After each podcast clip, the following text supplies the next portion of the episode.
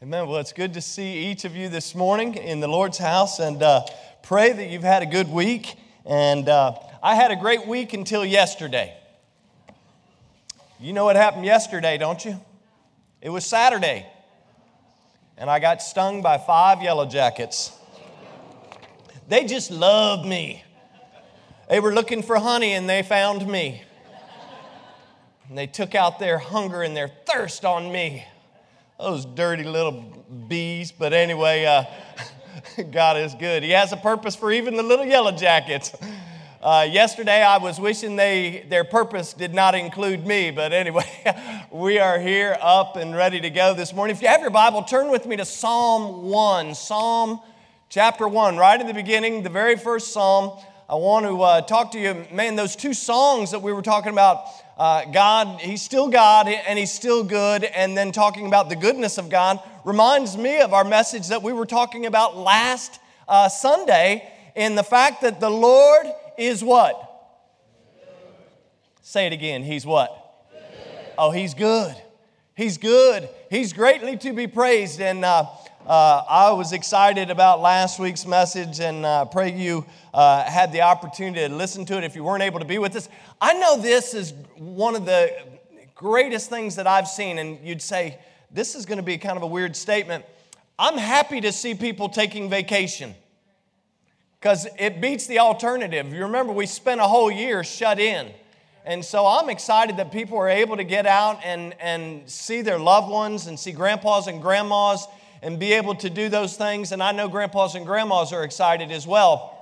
And, uh, but anyway, it is good that you have the opportunity to go away and uh, come apart, you know, and take a couple of days to unwind and whatnot. Uh, but it is also good when you come back from vacation that you gather with your uh, church family in worship. And so let's see what the Lord has for us today. In Psalm chapter 1, beginning in verse 1. It's a very short psalm, and so we will read it together. Verse 1 says, Blessed is the man that walketh not in the counsel of the ungodly, nor standeth in the way of sinners, nor sitteth in the seat of the scornful. But his delight is in the law of the Lord, and in his law doth he meditate day and night. And he shall be like a tree planted by the rivers of water, that bringeth forth his fruit in his season. His leaf also shall not wither, and whatsoever he doeth shall prosper. But watch this. But the ungodly are not so, but are like the chaff which the wind driveth away. Therefore, the ungodly shall not stand in the judgment, nor sinners in the congregation of the righteous. For the Lord knoweth the way of the righteous, but the way of the ungodly shall perish. Let's go to the Lord in prayer. Father, we thank you for the opportunity to be here today. God, we thank you for the fact that you are holy, you are good, you are just, you are kind, you are merciful, you are full of grace. God, we thank you for the fact that you loved us so much that you sent your son to die for our sins.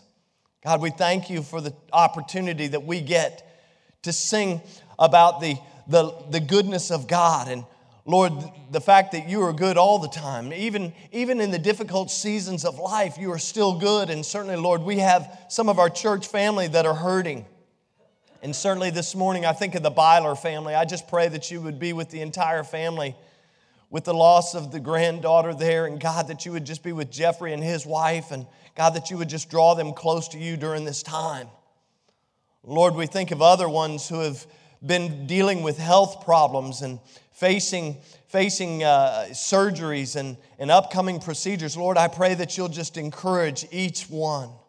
God, that you'll be with doctors and caregivers as they provide the care that they're able to do through your wisdom and, and your gifting. Lord, I pray that you'll meet with us in a very special way today, God, that you'll speak through your word, God, that you will uh, draw our hearts closer to you and certainly closer to one another during this time, and that, Lord, that we might uh, be receptive to what you have for us today. And God, that we might go away from this place not only encouraged and blessed, but God, that we would go away from this place challenged. God, in our journey of faith, that we might bring you honor and glory and that you might be pleased with our lives. Lord, I pray that if there's somebody in this room or somebody that's watching that doesn't know Christ as their Savior, if they've never entered into that relationship with you through Jesus, God, I pray that today that would be the day. This would be the day that they realize their need and that they would call out upon the name of the Lord for the forgiveness of sin. God, I pray again that you'll be honored and glorified by what's said during these next few moments of time. And we'll be careful to give you the praise and the honor and the glory for it all. In Jesus' precious name and for his sake, I pray. Amen and amen. Well, again, it's good to see you, and you guys come on in. Those that are coming in, uh, certainly excited to have you. And we're going to jump right in here. If you're a note taker, I want to talk to you about two roads, two results, and two realities.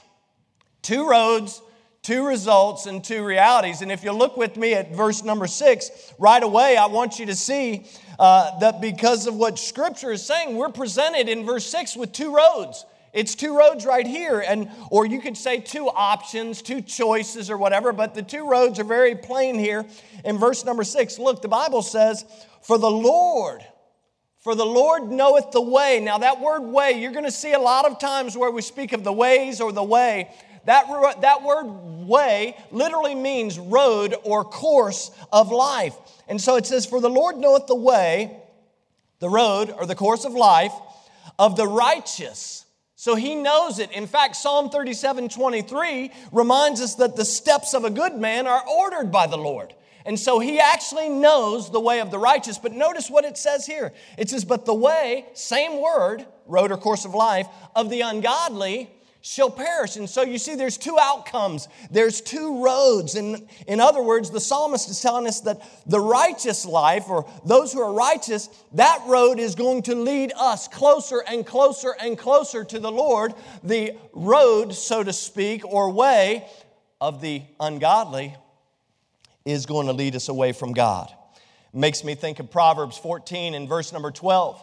In fact, you can see this in Proverbs 16 25 as well. The Bible says, There is a way, there it is, same, same word, there is a way which seems right to a man, but the end thereof are the ways, same word, just in the plural, but the ways thereof are the ways of death. Psalm 37 5 instructs us to commit our way unto the Lord. Trust also in him, and he shall bring it to pass. In other words, he's whatever is he appoints, whatever he determines, he's going to bring it to pass when we commit our way to him. And that's really the psalmist is saying, listen, if you're on team righteous, so to speak, you commit your way to the Lord. If you're on team ungodly, then you don't commit your way or submit your way to the Lord. And so, really, the psalmist does not present us with any other options. So, this morning, if you're here, if you're watching online, I've got the good news and the bad news all wrapped up in one. There's two roads, and the Bible is telling us that you're either on team righteous, not because you're good, but because He is good, amen? Or you're on team ungodly. There's no other choice this morning for us to consider. There's two roads. And you know, this is why a lot of people say, well, that's why I don't want to listen to the gospel message because it's so exclusive. Well, yeah, it is exclusive. Jesus is the way, the truth, and the life, and no man comes to the Father but by him. But it's also very, very inclusive because it says, For whosoever shall call upon the name of the Lord shall be saved. Amen? I'm glad for that verse, aren't you? That we could call upon the name of the Lord. So, so we have two roads. The psalmist also tell us that tells us that these two roads bring around bring about two results. Two results in life and in death. Look at verse number 3. Because in verse number 3, we're told that the righteous person is like a tree Look at the verse. It says, And he, this blessed man, this righteous person, this one, uh, is going to be like a tree planted by the rivers of water that bringeth forth his fruit in season, and his leaf shall not wither, and whatsoever he does shall prosper. So he, think about it this way our strategic positioning by God, that, that idea being a tree planted by the rivers of water, is the idea, it, it speaks of transplanting. You can't plant yourself. You know that? I can't plant myself. But the, the scripture, what it's saying is that when you're a righteous man, when you're a blessed man, you're like a tree that has been transplanted. God planted us by the rivers of water. Why do you think God would plant us by the rivers of water? So that we would might be able to sustain life that we draw life. Remember, He's the vine, we are the branches. Without Him, Jesus, we can do nothing. And so, look at verse 3. It says, He'll be like a tree planted by the rivers of water that brings forth his fruit in season. His leaf shall also not wither, and whatsoever he does shall prosper. So, in other words, we get our strength, we get our stability, and our success. It all comes from who?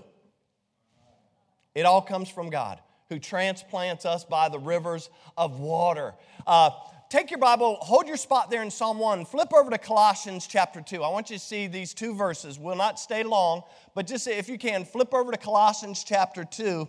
I want you to see what Paul, writing to the church at Colossus, says. That's over here in the New Testament, right after Philippians. You'll find Colossians, short letter. And look at chapter 2. Colossians chapter 2. When you're there, say amen. Okay, Colossians chapter 2, look down at verse number 6. Because Paul writes, he says, As you therefore received Christ Jesus, the Lord, he says, So walk ye in him. Verse 7 Rooted and built up in him, established in the faith, as ye have been taught, abounding therein with thanksgiving. Again, he's the vine, we're the branches. But notice what Paul says in verse 7. He says, You've been rooted, you've been built up, you get your strength. The root gets its strength from the vine.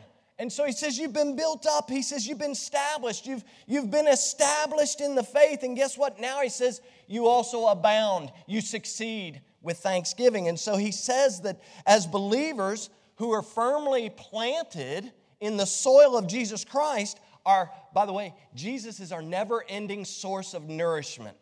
If you need nourishment this morning, uh, I was joking with Jeremiah. Uh, Travis and Megan's little boy, you know, like he could really understand me. He, he, he understands more than you think. But I was eating a little, uh, I don't know if you've heard these things, they're called Belvita. It's like a breakfast cookie for aging adults like me. I guess. I don't know. My wife has started buying them, so I assume they're for aging adults. She's looking out for my health. And so I'm eating this little cookie, and I'm remembering that just the other day I saw Jeremiah eating like a little baby cookie. He's like, eating baby cookie and drinking his milk. And I looked at Jeremiah this morning. I said, I said, you see, Jeremiah, nothing really changes from the point of this, where you're at right now, to my age, you're still eating these little soft, chewable cookies with your, except for I was drinking coffee, right? The Bible tells us that I get my nourishment spiritually from Jesus Christ. I've been rooted and built up. I've been established in the faith. I abound with thanksgiving, not because of me, not because of my genius, not because of my strength, not because of my wherewithal, but I do all of these things because Jesus loves me. This I know, for the Bible tells me so. Amen? And so we can take it to the bank and we can put this to practice in our life. Proverbs 10 in verse 29 says this it says, The way, there it is again, that road or course of life, the way of the Lord is strength to the who? To the upright, to the righteous. But destruction shall be to the workers of iniquity. This idea of two roads, two results is is over and over and over again repeated in God's word. Look back at verse 4 of Psalm 1. In verse 4, God's word says that the ungodly or the wicked are like the chaff. Now, some of you may be saying, What's chaff? I, have got chapstick in my purse, but what's chaff? Well, guys, if you'll show some of these pictures and, and I'll kind of describe, leave it on this one right here. Uh, back in the ancient world, farmers would make what is called a threshing floor. And they would find a, a spot of ground where there was a depression. And if there wasn't a depression, they would actually dig it out, they would carve it out, they would make a depression in the in the ground and you can flip through the other pictures and what they would do is that they would um, they would usually uh, strategically place this on a hill where maybe wind would come across and be able to be used as a tool. And as they would build this threshing floor, they would literally uh, wet the ground, pat, tamp it down, so to speak, get it really hard. And a lot of times they would place rocks in a circular position around the threshing floor. And uh, literally after after everything was ready they would take the stalks of grain and they would throw it into the middle here and they would get an ox or a couple oxen. And go to the next picture. I think you'll see a better uh, picture. So you see the cartoon picture where they've got a piece of wood that the ox are pulling. And so these, this wood mallet so to speak would run across these grains and it would separate the grain from the stalks. Then they would take what is called a winnowing fork and they would throw it up in the air. And here's the, here's the picture of the chaff, folks. The workers, as you see, these guys are leaning down. They got these winnowing forks, right? And they would throw everything up in the air, and the wind would come along and blow the chaff away. But the grain, the, the barley, so to speak, the wheat grain, it would, being a little bit heavier, it would fall back to the threshing floor, and then they would collect the grain. And you see the separate pile out here. They're making a pile of grain. The picture from God's word. Go back to verse 4. Look at verse 4. It says, The ungodly are not so, but are like the chaff that the wind drives away. In other words, and here's what they would do in, in the ancient times the chaff, so to speak. In fact, show that last picture again. Sorry, guys. Show that last picture again. You see the cart? They're loading the chaff up, and you know what they're doing? They're taking it and they're going to burn it up. That's what it's good for. And so, verse 4, in a very vivid picture, says that the ungodly are like the chaff that blow away, that are useless, they're empty, they're, they're good for nothing but to be burned up. And so it's a, it's a spiritual picture of we have the righteous and the results of the righteous and the results of the chaff. And you can even go over to Matthew chapter 3 if you want and hear what uh, John the Baptist said. This is uh, John the Baptist talking about that one day that Jesus Christ is going to take his winnowing fork or his fan, if you please, and he's going to separate the chaff from the wheat. And uh, he tells us this. In fact, uh, Matthew 3:12 says that indeed he thoroughly or completely will purge his floor and gather his wheat into the garner. The garner is literally a word that means barn or a place of protection. And the chaff will be burned up. Right there in Matthew 3:12 says it'll be burned up with unquenchable fire. Oh, it's pretty important that we understand the difference between being on team righteous and being on team ungodly. Look back with me in verse number six. In the first half of verse number six, the Bible says that the way of the righteous is known. It's basically attended to and secured by the Lord. But if you look at the last part of the verse, it indicates that the ungodly person ends, his life ends in destruction and death. The result is unhappiness and misery. Can I tell you that I've never met a happy person that's ungodly? They might, they might be happy with their job, they might be happy with their temporary circumstance, but there is no eternal happiness for the ungodly person because the ungodly person is going to spend. Now, listen, it's not, listen, I'm not God. But the reality of Scripture says that if we don't know Christ, we will spend an eternity separated from God, which is why it's so important, guys, that we tell people about Jesus. Who would want anyone to go to a place separated from God for all eternity? I can't think of any. Truly, the only road that results in real blessing and happiness is the road of the righteous. In fact, Proverbs 12 and 28, there's so many verses, and we don't have time to cover them all this morning, but 12 28 says, In the way. Now, this time, this word way means the well traveled road in the well traveled road of righteousness, the Bible says, is life.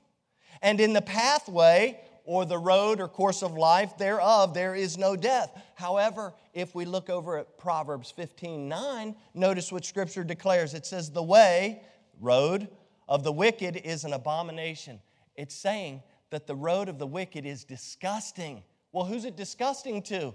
It's disgusting to the Lord right? And it says but he that loveth him that but he loveth him that follows or runs after righteousness. Throughout scripture god tells us we're either going to be blessed or we're going to be condemned based on how we respond to jesus and his word. So some of you are saying well what's the point pastor? I'm a believer. I've responded to jesus and his word. I'm, I'm on team righteous. I'm, I'm doing everything that i'm supposed to do. I mean I, i've trusted jesus by faith. What else is there to do? Well i'm glad you asked you see, yes, there's only one gate, there's only one way, one truth, one life that results in blessing. And you say, Well, I'm, I'm saved, I'm born again, so what's the problem? Well, the problem is what we want to look at lastly, and that's the two realities. You see, there's two roads and there's two results, but there's two realities.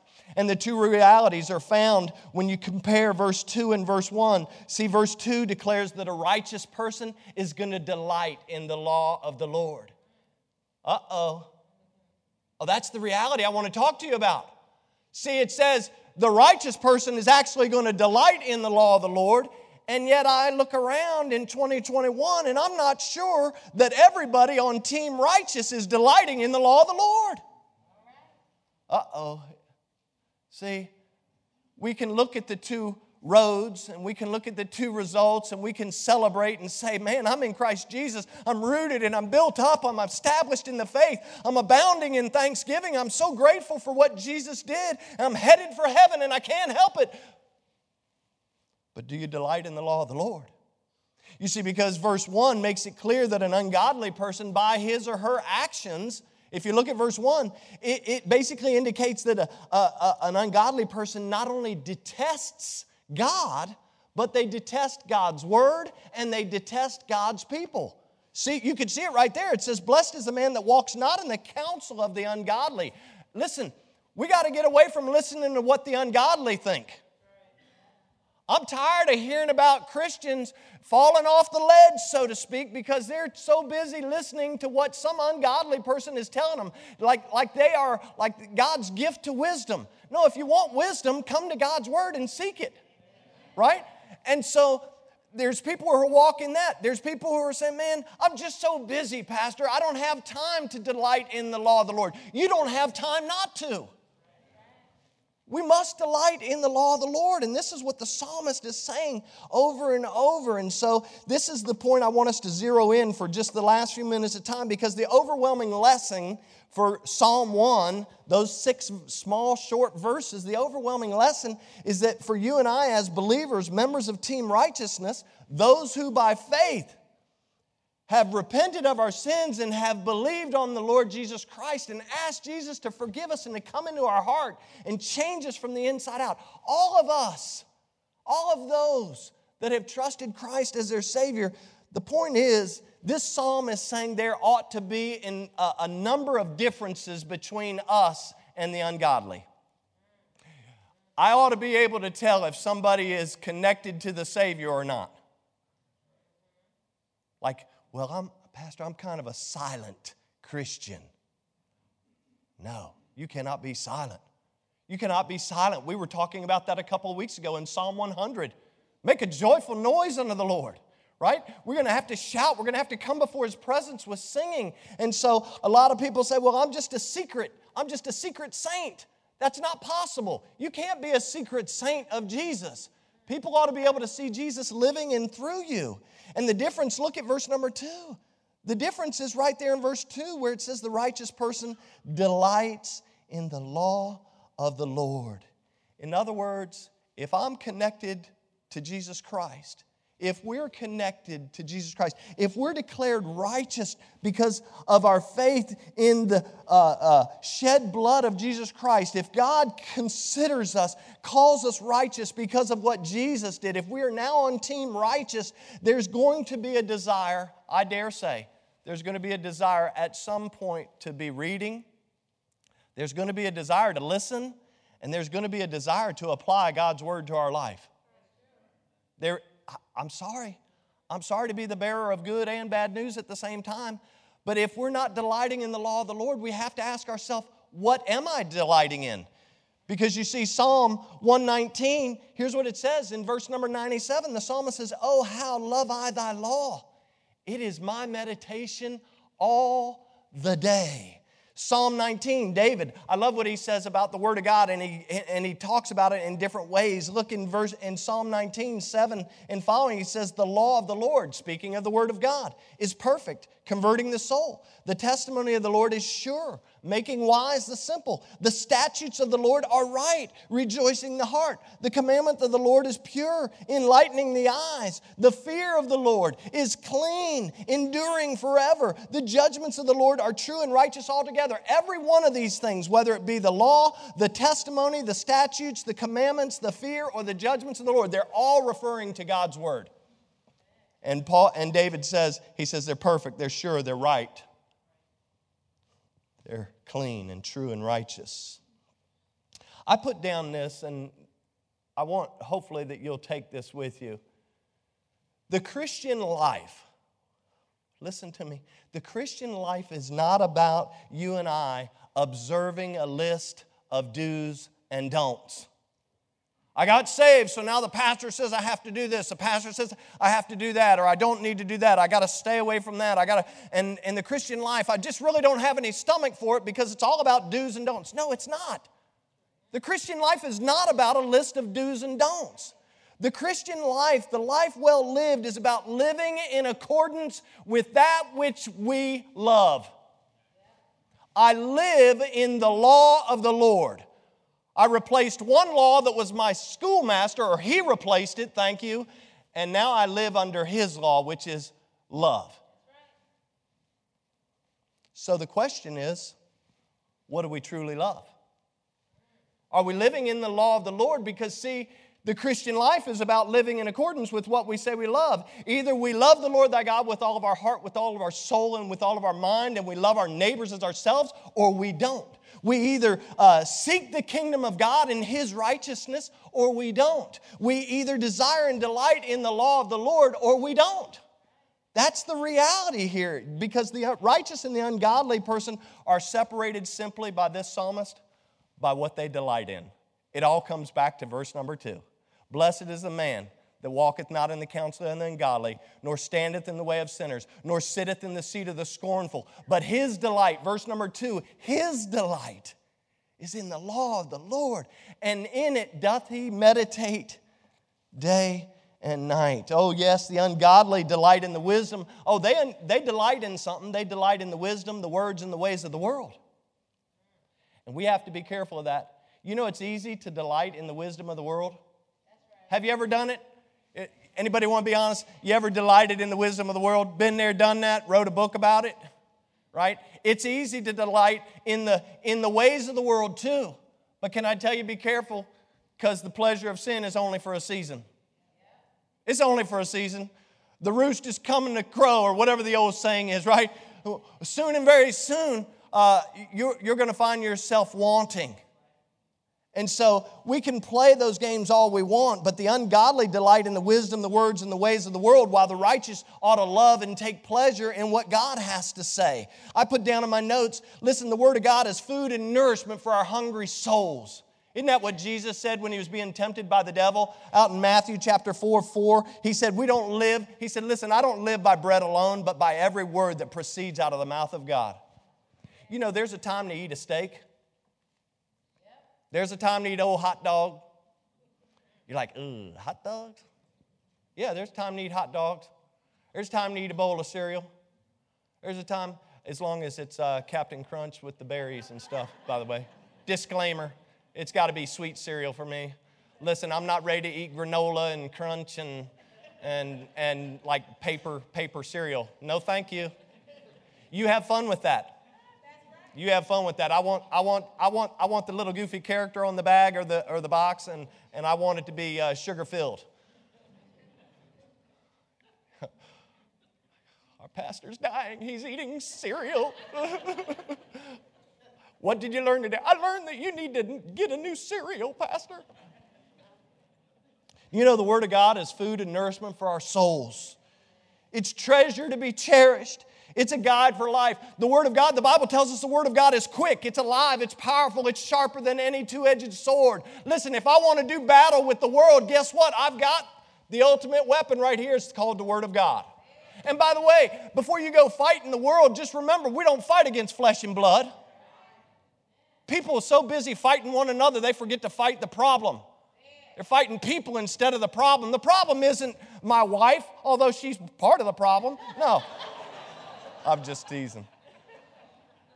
My, my wife is never the problem.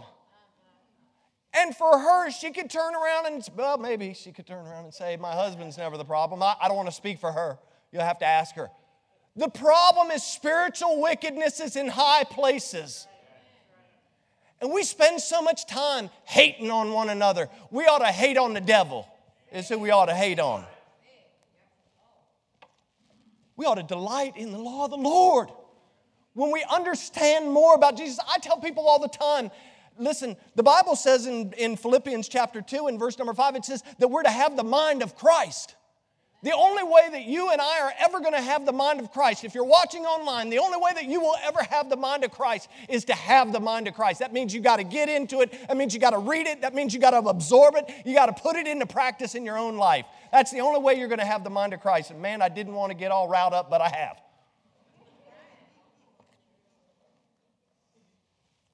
Sadly, I really feel like this, guys.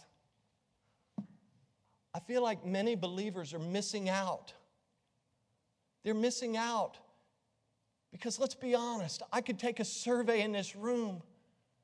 I believe many believers are missing out, and only you know the answer to what I'm going to say, and God knows.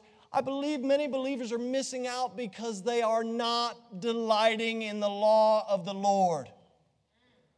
Not taking time every day to get into God's Word. It doesn't matter what I say, what matters is what God has to say.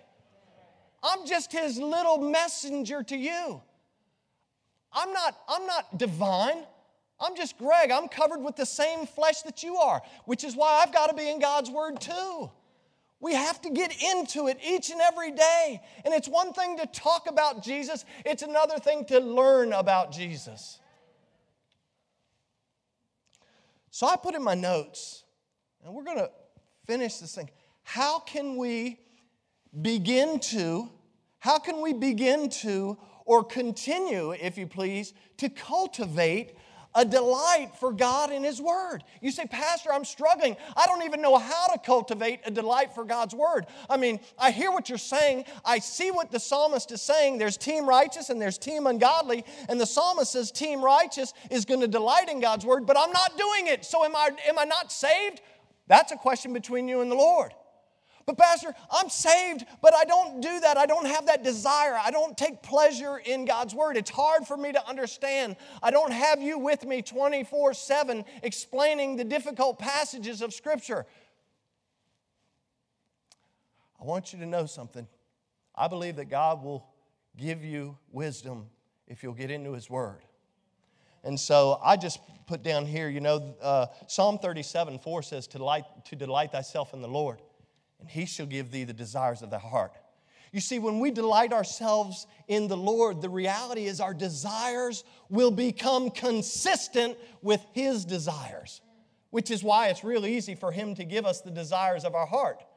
You see, typically, though, what we do in life is we don't desire the Lord first. We desire the job. We desire the mate. We desire the house, the car, the trailer, whatever it is, you fill in the blank. We desire all these things that we think that we need that are going to make us happy. And yet God is saying, No, no, I'm the only one that can make you happy. Can't you see that I loved you and that I gave everything for you so that you could know me, that you could have a relationship with me, that you could walk with me and talk with me and grow in me? He's saying, I want you to have all that you need.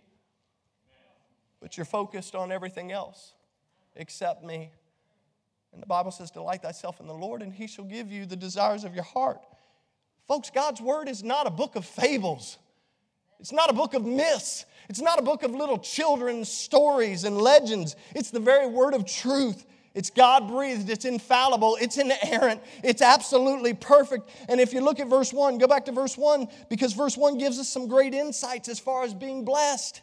It says, stay away from the counseling ungodly. Stay away from the way of sinners. Stay away from those, those scorners, those mockers. Do you know what sitting in the seat of the scornful is talking about? It's talking about becoming settled around people who mock God, who mock God's word, who mock God's servants, who mock God's people. And there's plenty of them out there. Just get on, get in your car and ride up the road. You'll find them everywhere. All you have to do is say, I, you know what? Man, I was at church and, and I, man, I'm so excited about what Jesus is doing in my life. What? You believe in Jesus? What? Oh, listen, they're everywhere. We have to be careful. Verse 1 gives us some great insights about being blessed, but look, it also issues a warning because it's saying, it talks about the blessed man walks not in the counsel, does not stand in the way of sinners, does not sit in the seat of the scornful. But it connects with verse 2 because verse 2 begins, but, but his delight. See, the blessed man doesn't do all these things, doesn't hang out over here. His delight or her delight is in the law of the Lord. And so think about it this way. In verse number one, that word blessed comes from a Hebrew word that at its root actually means to be straight or to be right. You want to be straight with God? You want to be right with God? You want to get straight with God? There's no better way to stay right and to get right with God than to be delighting in His Word. You say, why is that true? Well, because guess what? The more you dig in here, the easier it becomes to live a life that pleases God. Because you see the alternative spelled out for you loud and clear. The implication, though, is that the righteous person is going to be blessed. It's going to be blessed, going to be straight or right with God based on their delight in the law of the Lord and evil influences. Has anybody ever been influenced by evil? You say, man, I'm just not strong. Pastor, I'm not strong. I was around some of my old buddies. I was around some old friends. I was around some of my old girlfriends. And man, the pull is hard. How do I stand when they pull me off the ledge? How do I stay in the law of the Lord when, when the world just keeps pulling me down? They keep pulling me out farther and farther away from the God. That's why you have to delight in the law of the Lord. So you say, well, God's word isn't my highest pleasure. It's not what I desire the most. I want it to be, but I'm not sure how to go about doing that. So, here, let me give you a few suggestions and I close. Here it is. Number one, in order to realize the truth of verse 2, here's your answers. Number one, need to change your diet.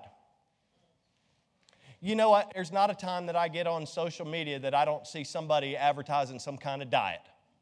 Now, I'm going to be real transparent with you. About a week and a half ago, I clicked on one of those apps. You know, Corey reminds me every once in a while. He says, he says, "Oh, Pastor, you're getting a little little pooch there." Thank you, Corey, for that reminder. so, uh, so I looked on there. I said, man, 55. Oh, Pooch, I better, better get on this app and get me a walking plan. And so I get all the way down, man. I see Jason with his fit, you know, he's lifting 5,000 pounds over CrossFit and everything. I'm like, well, if he can do it, I can do it. You know, if a sailor can do it, I can, you know, that kind of thing. And so I'm like, I get, I get to the end of this app, and it literally, I'm thinking, oh, praise the Lord, here comes my plan. You know, because it goes through, it says, what's your body type? Now, this, I'll be real honest, it was a struggle for me. You know, when it has a little silhouette and it's got this athletic looking guy, and then it's got like a guy with a little pooch belly, and then it's got a guy with a big pooch belly. And I was like, which one am I? I'm like, I'm like, I'm the athletic guy. And then I remembered, no, I work with Travis. No, I'm not the athletic guy. And so, so I picked the middle one. I picked the middle one. And so I get down to the end of the app, and the, and the app says, Now, uh, give us your visa. I said, Visa? What's Visa got to do with my diet? I thought this was a free app. No, no, and it's not an app that you get for like a dollar ninety-nine or three ninety-nine. You got to buy the app and then you got to buy the plan before they send it to you. I said, guess what? Clicked out of that thing. You want to delight in the law of the Lord? You're just going to have to change your diet. Can I tell you? To change your diet, I put, put here in my notes, we will never delight in something we never try. You'll never delight in something you never try. I don't delight in the law of the Lord, Pastor, because I never try to delight in the law of the Lord. By the way, you're not going to delight in something you'll never try. You want to know how I can tell you that for a fact? Because as God is my witness, I have never, ever eaten a Brussels sprout. I know some Weisenheimer is going to send me an email with a beautiful recipe to throw garlic on Brussels sprouts, and it's going to be like, mmm, Pastor, that's good. You ain't lived till you had some, some old garlic covered Brussels sprouts. God bless you, sir or ma'am. You enjoy. I have no plans to try Brussels sprouts unless that's all that's left.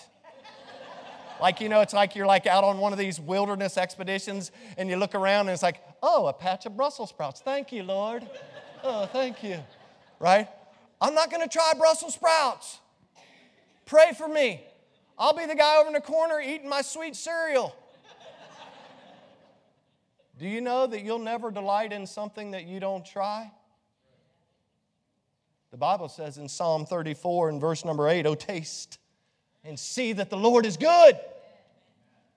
Take a bite out of that because He's good. Listen, He's the author of all that's good, and that includes His Word. Uh, speaking in reference to all the truths that I read in Psalm 19, how the Word of God was perfect and right and true and pure and clean and righteous and on and on. Verse number 10 in Psalm 19, verse number 10 declares that His Word is more to be desired and all of, than all gold, than much fine gold, and it says sweeter also than honey and the honeycomb. Psalm 119, 103 the Bible says, How sweet are thy words unto my taste, sweeter than honey to my mouth. Jeremiah 15, 16 says, Thy words were found. And you know what Jeremiah said? He said, I did eat them.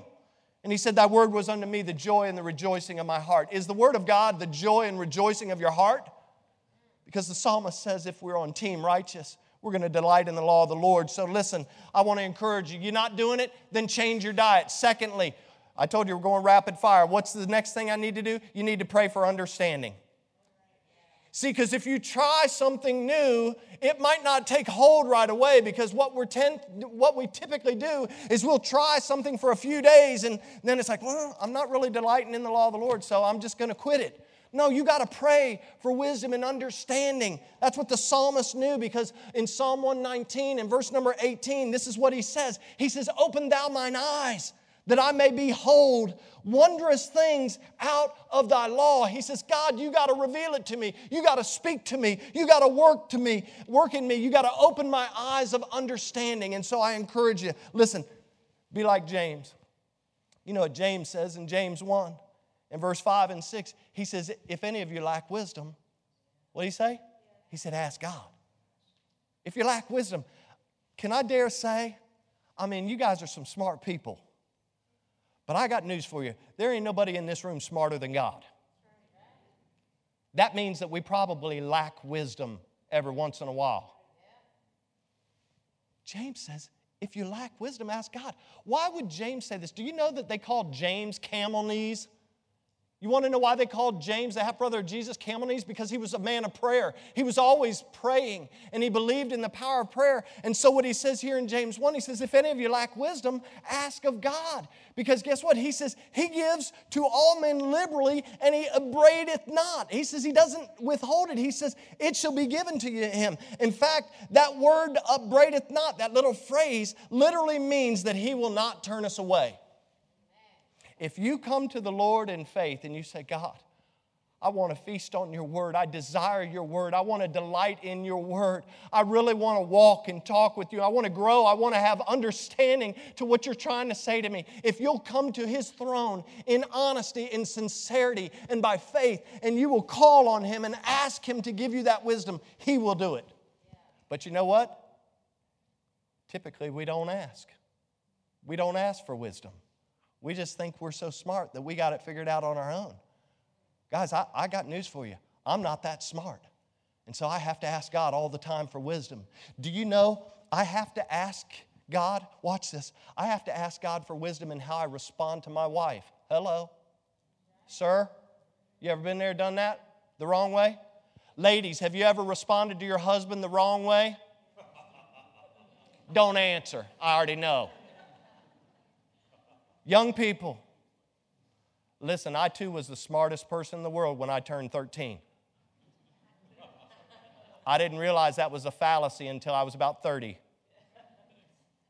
You ever thought, man, dad and mom are so stupid? Man, by the way, don't say stupid. That's, uh, don't say that. They're so dumb. right? If any man lacks wisdom, the Bible says, ask God. Ask God, He'll give you wisdom.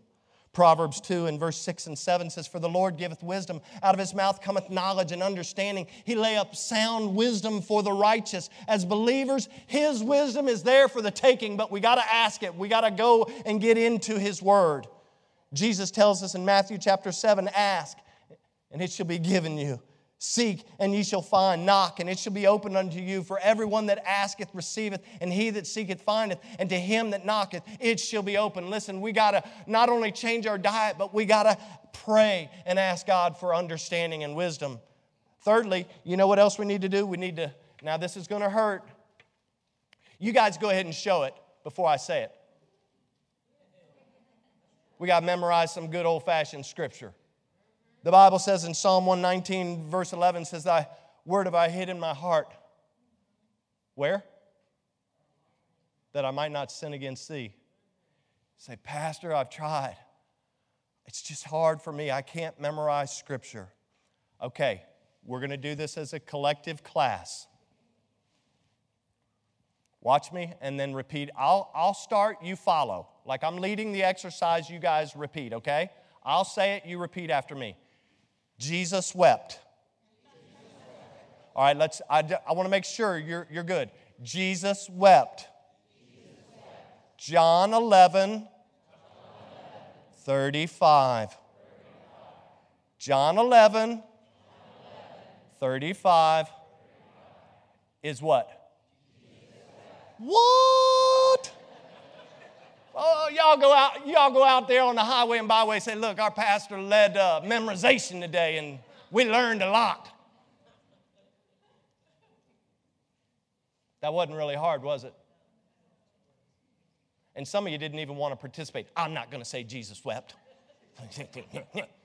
I'm not playing along in his little silly reindeer games. Hmm. Well, congratulations you probably won't want to play along with God's silly little reindeer game either that says memorize scripture. Hey, you know what? In case you've been asleep at the wheel for the last year and a half, you better memorize all the scripture you can get. Because there ain't no guarantee that they ain't coming after this. In fact, all the decisions I see be made tells me they are coming after this. They want to do away with this. They want to do away with us gathering together in Jesus' name. They want to do away with us praising His name, singing to Him. They want to do away with us living for Him. See, that's the ways, the wisdom, and the words of the world. That's not the ways, the wisdom, and the words of God. We better wake up and try to memorize a little scripture. You say, Well, I, I can't do it. Just take a short verse for crying out loud and memorize one verse a, a, a, week. If you can't do it a day, just memorize one verse a week. You know how you can do it? Just keep repeating it over and over and over. That's how you learn your ABCs. That's how you'll learn anything. Memorize it. It's crazy the things that we remember. Do you know that I remember song lyrics from the 1970s? Songs that I haven't heard in 30 years. And as soon as I hear it, I'm like, I start singing, like, that's crazy. How can I remember that? And that yet in the same breath I say I can't memorize Scripture. That's the devil telling you that. That's not God telling you that. So listen, change your diet, pray for understanding, memorize Scripture, and here's the biggest one. It says, delight in the law of the Lord. Hey, the biggest one is meditate on God's Word. Listen, if I really delight in something, it's going to be an ongoing part of my life. I delight in the love of my life my wife. Do you know she's been an ongoing part of my life for a long time? Here next week, I can't count the days right off the bat. It's like a week and a few days. We're going to celebrate our 30th anniversary. To God be the glory. Praise the Lord. But do you know that we have known each other and really been close I said the other day, I said, man, I'm starting to feel old. Huh. Well, it's at 38 years now. 38 years. In 2023, it'll be 40 years. 40 years that I have really been connected in a real close way with my wife. Do you know that I, I told my mother in law last night, I said, Krista's a thief. She's a thief. She stole my heart and wouldn't give it back. Do you know something? If you delight in something, it's going to be an ongoing part of your life. God told Joshua in Joshua chapter 1 and verse number 8, notice what the Bible says. He says, The book, the book of the law shall not depart out of thy mouth, but thou shalt meditate therein day and night.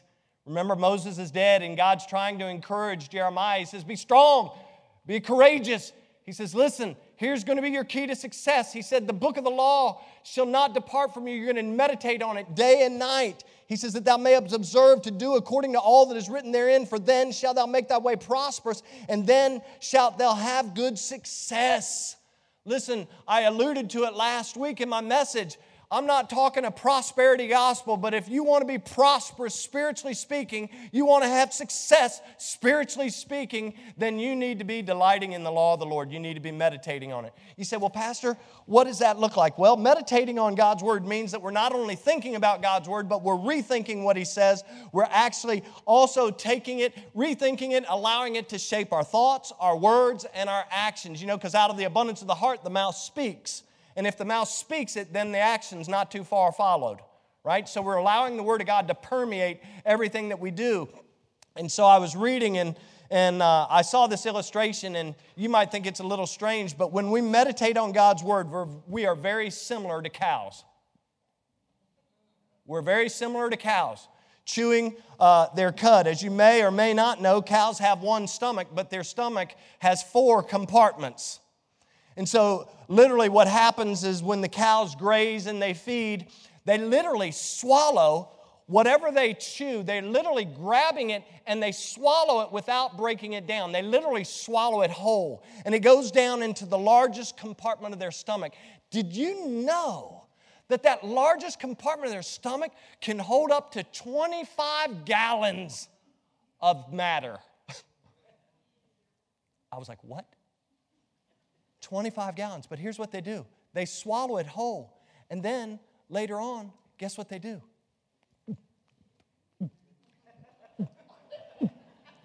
they regurgitate it and they chew on it. Now, here's the deal they bring it back up and they chew the cud. Now, here's what happens. After they chew it again, then it gets dispersed to the right compartment of their stomach in order that they might have strength. Hold on a second. When we meditate upon the Word of the God, we take it in, right? Watch this. You take it in. Mmm, it's good. And then, as you're on I 66,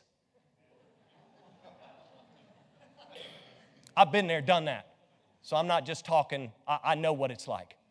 When you're on I 66 and Sonny cuts you off,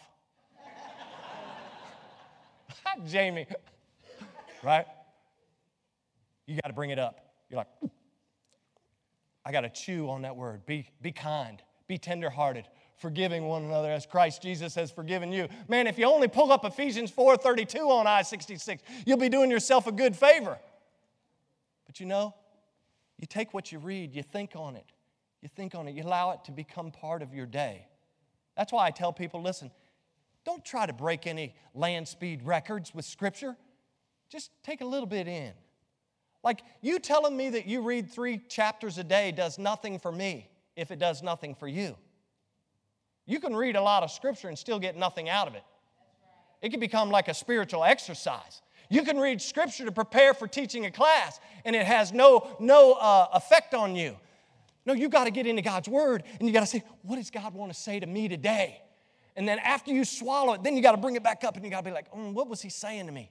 What's going on? What's going on in this passage culturally, historically, grammatically? What's he really trying to say to me today in 2021? Just like the cow is trying to, to chew that cud and disperse it to the right compartment of their stomach, you and I must disperse it to the right part of our life that needs help. Oh, we might need help mentally. We might need help physically. We might need help other ways. But the reality is, we've got to absorb God's word. We've got to disperse it. In fact, it was the Apostle Paul in Romans chapter 7 who said these words in 22. He says, I delight in the law of God after the inward man. The inward man, the renewed man. He's talking about the transformation of being renewed in the spirit of his mind. Paul didn't say, I obey it. He didn't just say, I obey it. He said, I delight in it. I love it. I desire it because it had transformed his life. The psalmist said in Psalm 119, 16, he said, I will delight myself in thy statutes. I will not forget thy word. The psalmist did not only delight in God's word. This verse tells us, look at the verse, it tells us that he took steps to safeguard it. He said, I will not forget thy word. He says, I'm delighting in it, but I'm also going to take necessary steps so that I don't forget that Jesus wept. I'm going to take necessary steps to remember that I need to be kind and tenderhearted, forgiving one another, even as Christ Jesus forgave me. Oh, listen, it's so incredibly important the idea of, of changing our diet, Uh, asking God for wisdom, memorizing scripture, and then meditating upon God's word. I want you to notice the progression of the psalmist because we're reading Psalm 119 over and over and over today. I want you to see, and we'll take it in order. Look at verse 47. He says, I will delight myself in thy commandments. Why? Which I loved. Now drop down to verse 71. He said, It is good for me that I have been afflicted that I might learn thy statutes. He says, When I was afflicted, it reminded me that I needed to stay in God's word. I needed to take my delight in God's word. The very next verse, verse 72, he said, The law of thy mouth is better unto me than thousands of gold and silver. He said, It's more valuable than anything else I could get. And then in verse 92, he said, Unless thy law had been my delights, he said, I should have perished in my affliction. And then if you go to verse 162, he says, I rejoice. He says, I rejoice. I get excited at thy word as one that findeth great spoil. He's talking about the value of God's word in his life. And the question I have for each and every one of us is Is God's word a priority in your life? Is it a priority more than just Sunday when I get up here? Is it more of a priority for you each and every day? Because I can tell you this, I can honestly tell you this. The times that I have not gotten into God's Word have been some of the hardest times in my life. When I've decided to take matters into my own hand. Anybody ever else done that? Anyone else ever done that? There have been times where I tried to navigate this road, this course of life on my own, without God, without His Word kind of uh, permeating my life. And in those instances, when I tried to do it on my own, I always made a mess of things. But do you know that even when my wife and I had disagreements, even when our children and us had disagreements, when I allowed the Word of God to permeate my thoughts, my words, and my actions, interestingly enough, go figure, I found success. Coincidence? I think not. Oh, listen, do you desire? Do you desire, do you desire God's word? Do you delight in God's word? I pray that you do. If you're not, if you're here today and you say, man, I'm feeling a little bit convicted about this desiring and delighting in God's word, man, that's the Holy Spirit. If you're feeling convicted, that's the Holy Spirit saying, yes, man, buy up the opportunity, change your diet, pray for wisdom, Man, memorize little bits of scripture so that you can recall, recall them day in and day out. Meditate on my word. That's the Holy Spirit telling you that. That's not me. And so I pray that if that's your case today, that you'll just ask God, God, break my heart for what breaks yours. Put that desire, put that hunger back into my heart so that each and every day I will delight in your word. And if you're here today and you've never trusted Christ, can I tell you, you'll never delight yourself in the law of the Lord until you realize that God is who He says He is and that He loved you so much that He sent His Son Jesus to die for you. Until you reach out, until you call out and ask the Lord to forgive you, to come into your life and to change you from the inside out, you'll never delight, you'll never desire the Word of God. I pray that whether you're here today and you need Jesus, or whether you're here today and you know Jesus, that as those who are on team righteous, that our reality is that we would desire the Word of God. Father, we thank you for your Word. God, I, I pray that you will use it the message today to continue to permeate our minds and our hearts. God, that it would sink deep within us.